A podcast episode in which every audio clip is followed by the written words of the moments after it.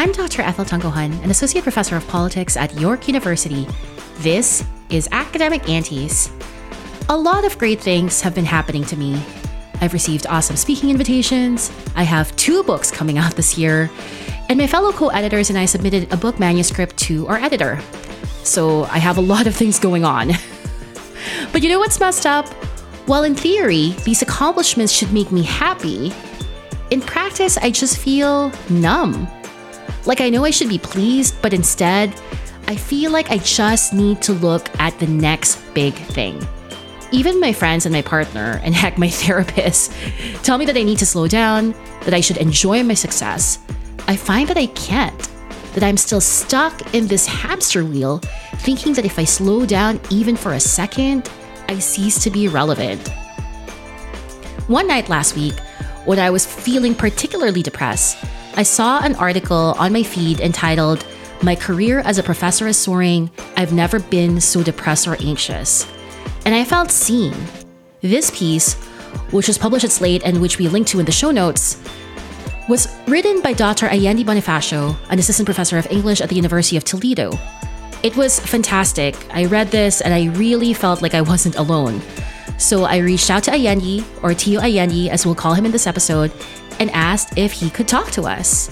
And here he is. Tio Ayendy, thank you so much for being here. Can I ask, what made you write this article?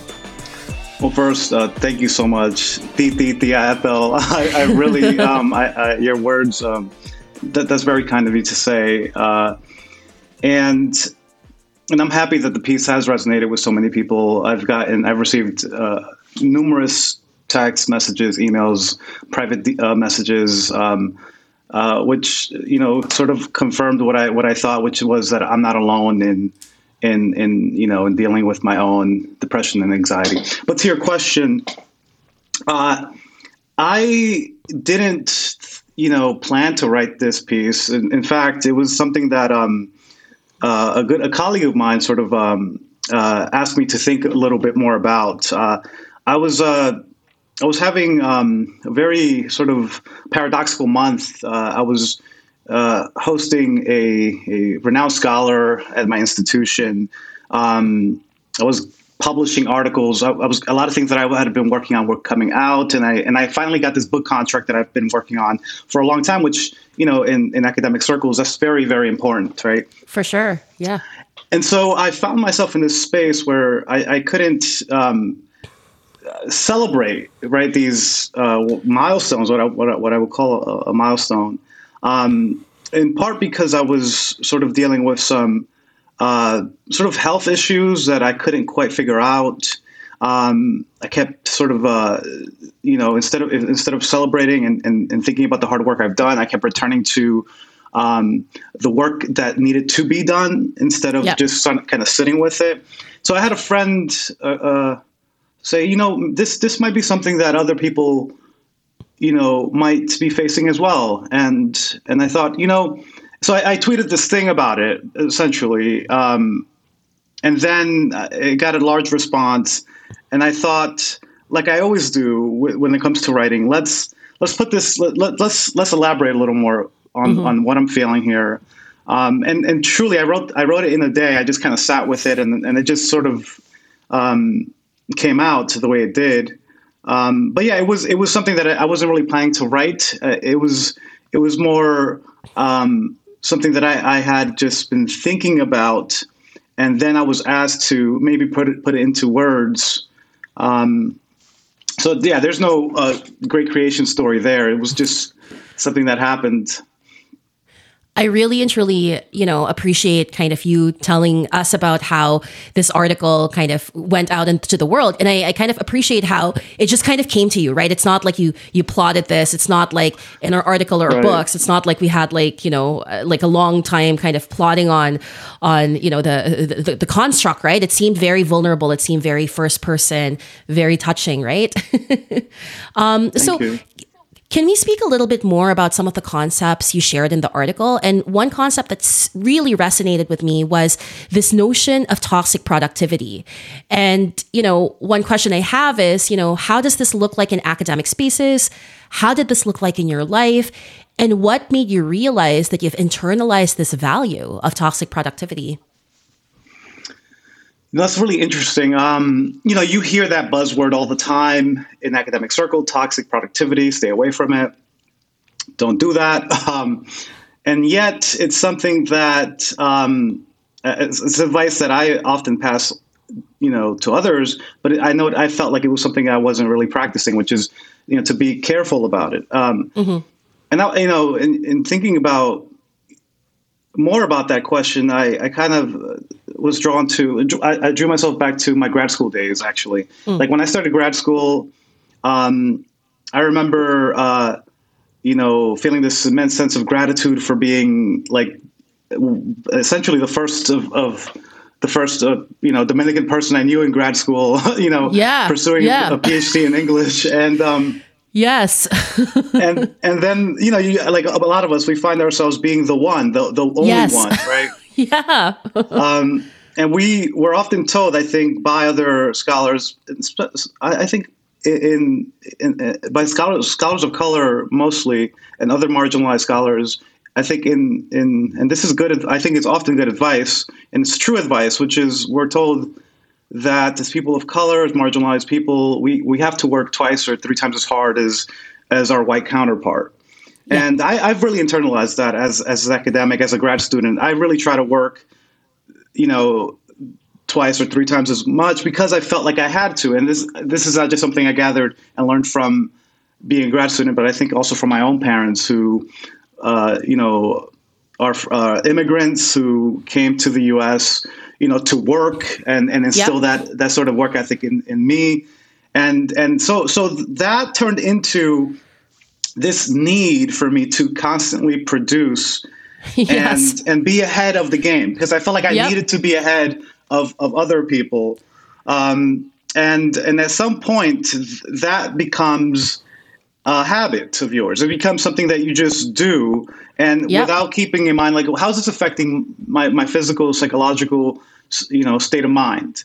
Um, and, and how do I feel about this? Yep. Um, and then it becomes this thing where, and this is essentially where I'm at, where you produce and produce and produce, um, but you can't sort of like sit with it and acknowledge and celebrate the work that, that it's done. And it's all about what's next now. Um, and it can be sort of the, the you know, the feeding to to yep. to exist in that cycle, um, yep. because then you ask yourself, well, is this it? um, yeah, yeah. You know, is, is this all of it? I completely relate to you. I mean, I think this is why the article spoke to me. I mean, I think. You know, as everything, it starts with kind of being an, uh, an a second, well, I don't know, one point five second generation immigrant yeah, and knowing right, right. knowing how hard my parents hustled, right? And to, it's weird, like this notion of gratitude I'm still kind of grappling with. On the one hand, mm-hmm. you know, being in a grad student space, grad school space, and being the only Filipina PhD student and feeling so grateful to access spaces that, quite frankly, my parents weren't able to access, made me feel, okay, Ethel, now now you've made it. Now you've got to hustle. Now you've got to work. And now that I'm kind of a prof and in many ways, you know, I, I have tenure, right? I still feel this imperative to keep producing. And I feel like a top that keeps spinning. And so this is why everything you're saying, it's resonating. Like, you know, when do we rest? When do we stop? When do we take it in? Mm-hmm. Are we allowed to? Do you know what I mean? Mm-hmm. Are we allowed to yeah. just stop and pause? Yeah, what is what does that look like, right? What does that look like for us? Like you, you know, you've, uh, you know, I remember, and again, I go to my, I, I like to, to return to those grad school days because I had this very pure sense of, like, again, for better or worse, like sense of gratitude then, where yeah. or, or celebration, where I remember completing, you know, you know, candidacy, and and that that felt like a moment, you know, and and it felt. And celebrating is not just an act. I think mm-hmm. it's really, it's also a feeling. And I think mm-hmm. perhaps it's, for me, more importantly, a feeling than than some performance that you do. I think it's mm-hmm. to feel this sense of like, wow, I've done this. I've, I'm very proud of myself for doing this. I think that I've I've lost touch with that. It's mm-hmm. now like, yeah, I, it's done. I did it. It's there. What's next? Um, and and I think that obviously there's something wrong with chasing this because it's it's really I, I, I think you know it's it's it's sort of like an addiction of sorts, right? Like you know you yes. get something out, you want to see yes. it out, you want to you want that immediate reward, whatever that might be, uh, and then it just leaves, you know, um, and that becomes it becomes so hard to depend on that. I think this idea of producing and publishing. Um, Because that's not sustainable. No. Especially with the gatekeeping that we have in academic circles, um, especially with just how difficult it is to produce. You know what I mean? Um, I think that, you know, when the goal, when you lose track of what, why we, we, we're doing this, um, I think it, it, it, you know, you lose meaning and, and you lose that, that, that vital connection with the work mm-hmm. that, um, mm-hmm. that keeps, that, that, that should, maybe, you know, should keep us going. If we if we continue to do this. Um, yeah.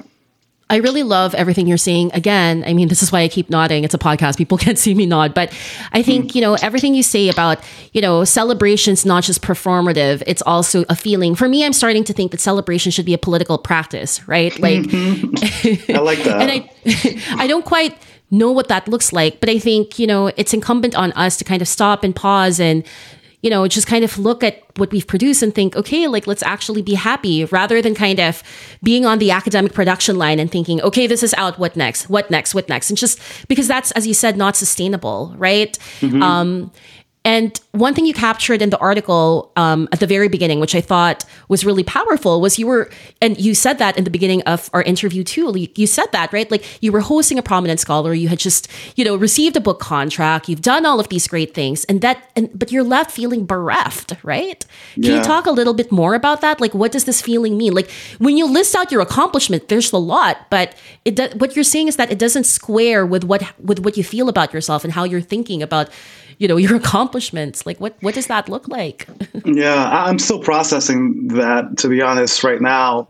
Um, I don't know. It's like you, you set up all these expectations for, um, you know, what, what, what productivity, what, what productivity looks like or what success looks like. And then once you reach that point of, of productivity or success, Um, those expectations are not met, right? You come in with this this idea of what it what it will be like, um, maybe a sense of re- release or relief, um, but but it's it's for me at least it wasn't it wasn't that, um, and I think I was just sort of let down a little bit, like wow, mm. you know, I I um I, I I I don't know how I got to this point where I thought that you know. This constant producing would make me f- healthier, would make me happier, would make me something. Like, I don't know how I've I've attached so much importance and, and, and power mm. to this idea of s- success. Like, yeah. I don't I don't know how I got there. Whereas, like I said, I keep returning to those quote unquote pure days, mm-hmm. right? When I wasn't thinking, I didn't know, I was naive, right? Mm-hmm. Sure. But I, I I didn't seek out purpose through the, through the work exclusively.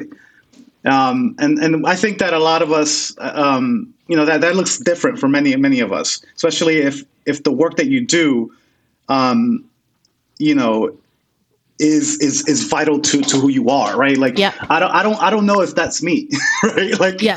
I don't know. Um, but, I, but it was, it was that, it was like, you know, this, these are the things that you're taught. You're taught these things by your parents. Work hard. Um, you know, don't complain. You know, yes. be, be, be the best. Um, yeah. You know, you have to catch up. In my case, catch up with all the all the other people in your field. Uh, stick out. Um, and then when you do that, when you're like, when you finally, when you finally learn how to do this work, because I think that it's it's I'm still learning how to do this work. But when you finally feel like, oh, I think I'm getting it. Um, yeah. You I, you feel like maybe you've um, you've attached too much meaning and significance to it, and that's not to say that the work is not important. I just think that the work is not everything, um, and I think it's important for us to have other sources of of of, of, of satisfaction, of purpose, of whatever, right? Um, because again, you're you're you're told, especially as as people of color, uh, people belonging to marginalized communities, you have to work harder than other people. You know, yep. you have to do, and I think that's true. But again, I think we have to also be careful about that because then it creates this cycle of, well, how much more work? Yeah. You know, like, yep. like I know that I don't have to do this much work, but it's, I feel like I have to. Um, yeah. And, and, yeah. No, I, I think everything you're saying is exactly what I've been feeling as well. And one of the things I'm trying to unlearn is, you know, this feeling of gratitude and this feeling that mm-hmm. I need to kind of still prove that my space in the academy still belongs. And mm-hmm. even as, in theory, the C V's good, right? I still feel like, in some ways, an imposter. So I have to keep going on the treadmill. So that's one one thing, right? But the mm-hmm. other thing is, even as I'm feeling immense mental stress and immense dissatisfaction with certain academic spaces and certain academic norms, and I vent about it and I talk about this, you know, for goodness sake, this is the theme of the podcast, mm-hmm. a voice at the back of my head still tells me, why are you, why are you so, why are you so complain? Why, why do you complain so much? Like, mm. look at what other immigrants have gone through. Absolutely, you're not, yeah. I mean, oh, yeah. you're sitting, you're, you're, you're sitting on your desk, you're writing articles, you know, yep. this is not hard work, Ethel. So stop, mm-hmm. stop complaining. And so those two imperatives are so hard to square. And so at the article, in the article, you also talk a little bit about that, right? You, like you talk about your parents and your brother and kind of having that as, as the backdrop to thinking about kind of, you know, comparing your work to that. And so how does that kind of, how does that square into how you, you relate to, to your work then? Do you know what I mean? I don't know if yeah, I'm making any sense. No, you make a c- complete sense, a lot of sense. Um, it's, it's really hard, right? Um, because you're completely right. You know, as immigrants, we think about the work that our parents do or that uh, immigrant communities are constantly doing, and we tend to compare that to the work that we do. And as yep. you're saying, yes, we sit here, we write, we read, which are, you know, privileged, you know, things that most people yep. don't have the leisure to do. But but that is the nature of our work, right? It is mm-hmm. also work. Um, it's what we do. Um, yeah, I always think about, um, you know, my brother who works like twelve-hour shifts in Harlem, New York. My mom, who's been cleaning houses for a living since she arrived in this country and before this country. My dad, mm-hmm. who, who before he passed away, worked every single job you could think of and, and, and really worked, turned it into like an art, you know, the way he yep. did it. It was all about the work ethic and, and, yep. and it was like, it was more than, than the, what he did. It was this whole philosophy around it. And I think about me, like, well, you know, I can't complain. Why, why should I complain? Yep. I, I don't have the right to complain or go to them with my complaints. Mm-hmm. But that becomes a problem because then you're isolated. Then it's like, we all have a right, right, to express how we feel about the things that we do. Yep. Um, and when we compare ourselves, I think that, and I know this for a fact, that um, up until before the moment the article came out, I didn't share this with my family members. And it was oh. uh, after it came out, they were like, like, what's happening? Like, you know, what's going on? Of, co- of course we want to talk to you. Of course we care what you feel. And of course what you, your emotions are valid. And it was like, and I still couldn't wrap my head around it. I'm like, I know, oh. I know, I know, I know, I know. But, but you know, I'm not trying to stress you out. It, those those things, you know.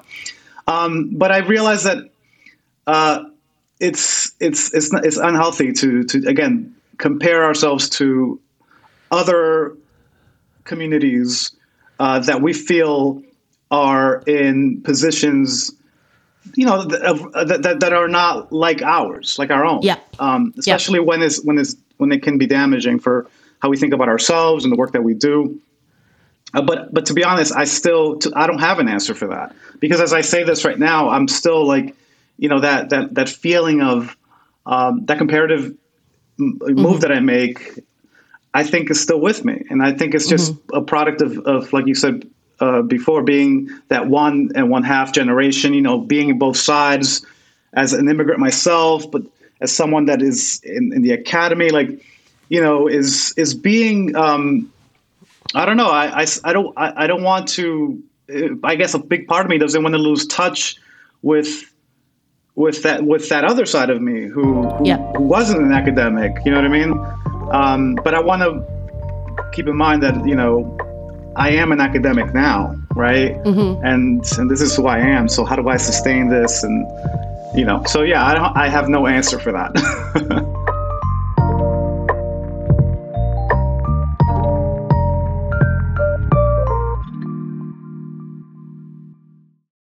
when you were talking and you said after your article came out, your your folks were like, what the heck is going on, dude? Like, right. Talk to me. Like, you know, this is not, don't feel like you have to isolate yourself. You can talk to us. I think that was so beautiful hearing that, because I think, I think what that speaks to, for me at least, is, you know, and this is something that I've had to realize too in my own kind of journey, is that my parents and even my grandparents didn't hustle so much for me to be so unhappy, right? So right. It's like, yeah. you know, so, so like, I think it's not about kind of being a model minority for them. It's not about accruing all of these kind of markers of success. Although, let's face it, that is also important. But I think ultimately, even my parents and my family members have gotten to the point where they're also like, at the end of the day, we, we actually just genuinely want you to be happy. So don't right. feel like you have to be alone. And that, I think, what you said is what, and your family's reaction, that kind of st- stood out to me as well, right? Mm-hmm. Like mm-hmm. That's so true. That is that is what they want, right? Like, you know, and, and it's like, how do you know, how do I explain to them that um that I you know that I, I am happy. Like, I am happy, but I'm just there I'm not always happy, right? That you know, mm-hmm. that I, I'm still that I'm still figuring out well how, what I'm feeling. That I don't mm-hmm. I don't really know what I'm feeling. Um And I think, um, the, you know, the depression and anxiety are not always clear like that. You know, it's not always this happy or, or sad. It's sometimes it's like, yep. I don't I don't know. I, I don't know, but I'm trying to figure it out. Um, uh, uh, but, but yes, absolutely. I love that, this sense of the, what, what you're saying about, yeah, uh, our ancestors, you know, didn't hustle so that we could be miserable. You know, not, not at all. I always think about my dad in, in, in that regard. Um, so it's it's a good reminder of, like, you know, how we, we are we are our grandparents. We are our parents.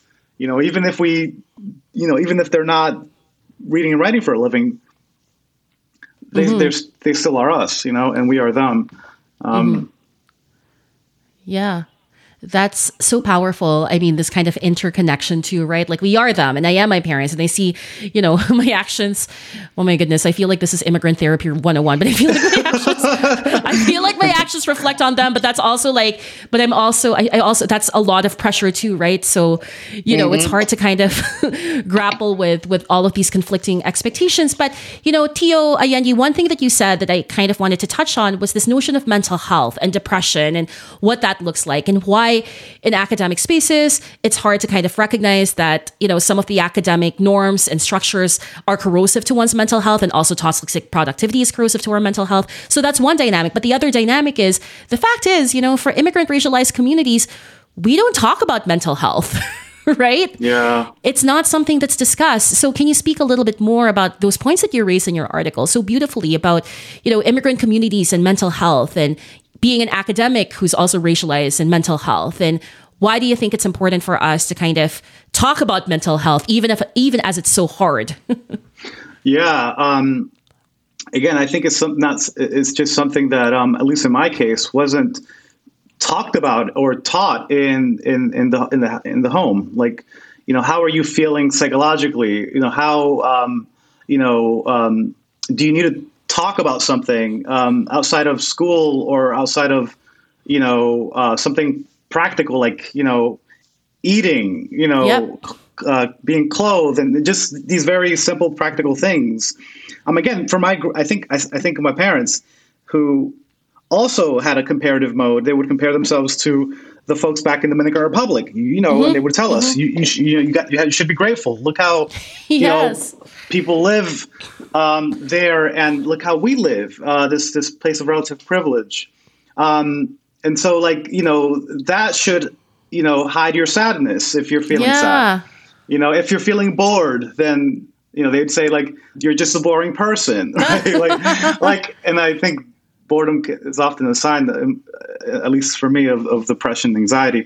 Um, but but yeah, it's it's it was, I think, especially I, I grew up in Brooklyn, East New York. So, you know, as as an immigrant who grew up in in um, a predominantly uh, uh, black and brown community, um, you know, uh, you know, the lessons that I was taught was like, you know, people who, who go to therapy, who seek out therapy, are often quote unquote mentally unstable or quote unquote damaged. And, mm-hmm. and, and, and, you know, that's not something that, um, that you are, right. Um, mm-hmm. And so, like, it was always, like, sort of looked down upon to mm-hmm. to to seek out any kind of help for, for mm-hmm. one. Any mm-hmm. kind of help, I think. That's, you know, not just, you know, um, mental health uh, aid, but just any kind of helping hand was yeah. looked down upon. Like, mm-hmm. you do it. You, you know, as if that was how everyone made it in this country. Um, mm-hmm. And so, you know, you know, fast forward me going off to grad school, again, feeling this immense sense of gratitude, whatever that is, you know, um, it, it wasn't, I, I felt like it wasn't, I've internalized this idea that it wasn't my place to complain about mm-hmm. anything that I've, that I've had, or even to, to talk to, um, you know, folks that, um, that come from where I come from, because that's the thing too, that I didn't talk about this in the piece, but as you know, when you become the one in your cohort, the one at your university, there's no one like you. Mm-hmm. No one really will get you. No, you know, mm-hmm. understand where you come from or how you deal with, you know, your emotions or your work. Um, most people understand you on a superficial level of like, yeah. you know, this is your work. This is you're a good person, you know, um, yeah. or, or not. Um, and but they don't really get, uh, you know, how um, well how you grew up. You know, that's mm-hmm. just as simple as that. Um, and so then then you you know when you are in these spaces, you become even more insular. Like you, you more yeah. you know you you kind of you know resolve to being uh, more isolated. You know, for lack of a better word. Um, and and then at, at least in my case, you you entirely lose track of like you know this uh, seeking help. Like, can you, like, I've never, for instance, yep. I am now um, going to try therapy for the first time in my life. And I just, I never, I understand. Thank you. And like, I understand what therapy is. I don't think about it like I did when I was a fifteen year old kid in, in, in East New York. Like I, I understand, now I get it. Yeah. And I've understood it for a long time, but I've never sought, sought help. Um, So, you know, it, it just, it took, it takes, I think, it, you know, understandably, it just takes longer for us when, you know, when we don't have the community, when we don't have, um, in, in some cases, the avail- available resources. And when we are, like you said, D D, like unlearning a lot of the yeah. the stereotypes about mental health that were cemented as truth, you know, for, for mm-hmm. many of us. Um And yeah, and yeah, so that's that's basically where I'm at. I think it's so brave and it's so bold, Tio, that you're going to therapy. I think I also understand that, you know, in some ways, because we don't have the vocabulary to talk about therapy, at least when we grew up. I mean, I think it's important for us to acknowledge, especially to our listeners, that, you know, issues of mental health are important. And if you have access to therapy and you feel that you need it, that doesn't make you weak, right? Like, let's right, unlearn that, right? right? Um, and so I really appreciate you kind of sharing that. And, you know, as someone who's a big fan of therapy now, like mm-hmm. it's, it's, it's, It's it's important, I think, to have to have people who can kind of support you in your mental health journey. That's all I'll say mm-hmm. about that. Um, but I do have one final question, Tio, and that's advice to our listeners, especially those who are first-gen, racialized immigrants, who, as you are talking, are probably like, yeah, man, like I'm also the only one in my program, the only one in my cohort. Um, what advice can you give to them about... Well, I don't know. I mean, the way I phrase it to you over email is about unlearning the hustle. Um, but mm-hmm. maybe that's not the right way. Because, I mean, we do, we still do need to hustle, right? Especially in yeah. grad school. But how can we, how can we hustle? How can we hustle more, more, well, more caringly, right? Like, how can we hustle such that it doesn't kind of corrode our mental health and our, our well-being? What advice yeah. would you give to them? You know, and again, I, I'm still figuring this out myself, but I think one of the biggest things is community. I underestimated mm. the power, the power of community in grad school. Again, I just thought, you know, no one here is going to connect with me. I'm just, I'll do this myself. It's just that, that kind of philosophy. I, I took that uh, with me, and I took community for granted. Uh, surround yourself with people that are caring, that are supportive, um, not, not that are not just hustling and getting things done.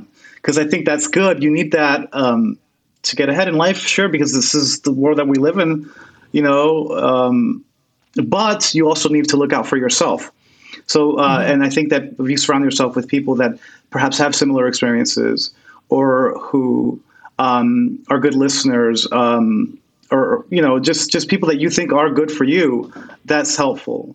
Um, I think another thing is to learn how to know when to ask for help, I think. Mm, and, mm-hmm. and, and to, to not let, you know, previous conceptions of who you were, of, of yourself, um, inform like how you seek help now in the now, mm-hmm. right? Because, because, you know, we're always changing, especially when we, you know, put ourselves through, you know, this process of becoming, you know, experts in the field through grad school and through the professoriate and so on and so forth. You're, we're always changing, um, psychologically, mentally, physically. We're, we're just always changing. And, and I think at different points in our lives, help looks different, you know, for different mm-hmm. people, but understanding when to, to, to seek help. Um, and then th- this last one is really trying to be present with your work. Like yes. in, in, in how you do the work too, slowing down with it, um, literally enjoying like the space around you, like maybe even like things like going to a coffee shop that you haven't gone to, moving around, walking, just being present with the work that you do, and and and, and not taking things for granted, like like um, like writing, like, oh, I wrote today, I edited today, I didn't write today. You know, just mm-hmm. just trying to distinct, not not not differentiating how you celebrate things. Um, as success or or, or or failure, but just like that you're doing it. That is mm-hmm. that is. Um, I think for me at least, that is how I'm. Tr- that's how I'm trying to define. You know, that's how I'm trying to practice celebration. It's just that I'm I'm doing the work, and and some and, and hopefully I don't know. I want to get to this place where um, um, you know, celebrating is is more again like a feeling that I have instead of just some mm-hmm. some. practice and performance that I do, because that can be empty sometimes. And you just, when you look like you're celebrating something, but you don't feel it. Um, mm-hmm. And again, I don't, I don't, I don't know what, what how I'm going to get there, but um, I think to be being present with the work, um, and, and sometimes even like, you know, just to be, you know, I guess practical, like celebrate the things that you do. Like, even if you don't mm-hmm. think that they're big, you know, our, our sense of, Um, what is significant, right, is going to keep changing as we keep progressing in this career, right? Like maybe a conf- going to a conference was a big thing for me at one point. I would, that was a big deal. It still is now, but I would celebrate it like, wow, you know. And then you forget, and now you, you kind of like have a a different sense of like what is worth celebrating. I say I I am trying to celebrate all the little things that I'm doing now, just to again be present with it and slow down what I'm um and slow down this. I guess, I don't know what I'm feeling in a way. I love this. I love this so much to you, Ayendy. I think one thing I'm kind of thinking about as you're talking is, you know, we need to make the practice of celebration and slowing down um, deliberate. I think sometimes we get so caught mm-hmm. up in the hustle that we lose sight of our intentionality, right? And I yeah. think, you know, celebration as a feeling, for me, I'm starting to think celebration should be a political practice, especially for, you know, for those of us who are racialized, right? Immigrant folks who, you know, already feel that, you know, we need to keep hustling. I think slowing down and thinking, okay, you know, let's celebrate um, passing our comps. Let's celebrate, mm-hmm. you know, let's celebrate finishing the first year of PhD studies. It might seem corny, but I think marking these milestones Absolutely. And recognizing that, hey, you've done it. I think that's kind of one of the ways to ensure our longevity. Absolutely. Absolutely. Uh, yeah. Um, I think, you know, especially for graduate students, um, I think that instilling in, that, that the, the practice of cel- celebration is going to be very important uh, as, as you move forward. Because again, what you celebrate, what success looks like, is going to keep evolving. Um, and I think you just, in my case, you don't want to get to a place where you just don't recognize it. You don't recognize the thing worth mm-hmm. celebrating, right? So, so I guess to, not to, to sound cliche, but don't take things again for for granted. Um, but also understanding that, you know, this this this profession is difficult. It is hard, and and that is why we need help, right? Um, you know, and, and, and sitting with that, like just like anything in life, you know, you're going to have your, um, you know, your highs and lows. Uh, yep. and, and, and I think that there's a way that this professoriate is sort of like sold to us, especially those of us who don't come from families of professors, that it's like this, I don't know, ivory tower sort of like existence of, you yep. know, and it, it, it's not, it's, it's not like that. It's not always like that. It's never like that, especially the way that mm-hmm. the market is now. Um, so, so like understanding how do, how do you fit into this?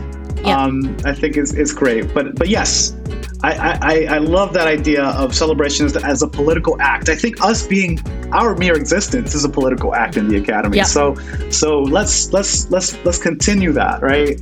Um, let's continue being. I love that. I love that. Let's continue being. Let's keep celebrating. Our existence is a political act. Uh, thank you so much to you, Ayendy. This has been fantastic. And I think our listeners uh, will get so much out of this rich conversation. Oh, it is my, my pleasure, Titi Ethel. Really, it is.